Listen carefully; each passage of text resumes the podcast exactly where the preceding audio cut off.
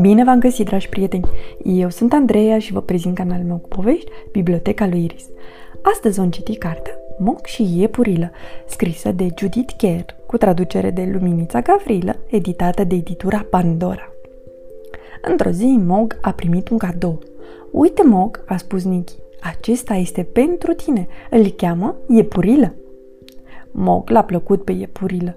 Îl lua cu ea peste tot – se juca cu el și iar se juca cu el. Și se juca, și se juca, și iar se juca. Era lucrul la care ținea cel mai mult. Când Mog venea la masă, venea și iepurilă. Uneori Mog credea că și iepurilă vrea să bea apă, dar iepurilă nu prea știa să bea. Vai de mine, a spus Debbie, uite unde a ajuns iepurilă, în castronul cu apă. Uneori, lui Iepurilă îi plăcea să stea într-un loc liniștit și retras. Alte ori îi plăcea să fie acolo unde era zarva mai mare. Domnul și doamna Thomas nu înțelegeau lucrul acesta. Ei nu spuneau, uite unde era iepurilă, ei spun, Ugh! și strigau, bleh, ce lucru murdar și dezgustător și amenințau că îl vor arunca pe iepurilă la gunoi. Într-o zi, domnul Thomas a spus, haideți să mâncăm în grădină. Toți l-au ajutat să ducă lucrurile afară. Era o cină foarte plăcută. Dar deodată s-a auzit un tunet și a început ploaia. Repede să intrăm în casă, a strigat doamna Thomas. Oricum, s-a făcut ora de culcare. Unde e Mog? a întrebat Debbie. Probabil s-a adăpostit sub o tufă, a spus doamna Thomas. O să vină ea mai târziu.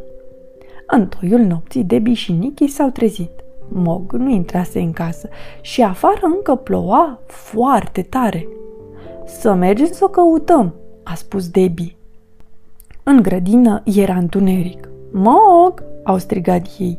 Mog, unde ești? Dar degeaba. Apoi au auzit un mieunat. Uite-o!" a strigat Nicky. Mog, vino aici! Hai în casă! Dar Mog nici nu s-a mișcat și a rămas în ploaie. Era udă, fleașcă. Ce s-a întâmplat, Mog? a întrebat Debbie. Apoi a spus, Vai de mine, uite unde era iepurilă. Nicky l-a luat pe iepurilă și i l-a arătat lui Mog. Gata, Mog, a spus el, l-am eliberat pe iepurilă. Acum poți intra în casă. Apoi l-a luat pe iepurilă din grădina întunecoasă. Apoi i-au adormit cu toți. A doua zi dimineața i-au povestit doamnei Thomas ce s-a întâmplat și cum Mog a rămas lângă iepurilă în ploaie și în întuneric. Acum nu o să-l mai arunci pe iepurilă la gunoi, nu-i așa? întreba Debbie. Nu, niciodată, a spus doamna Thomas. Moug s-ar întrista foarte tare.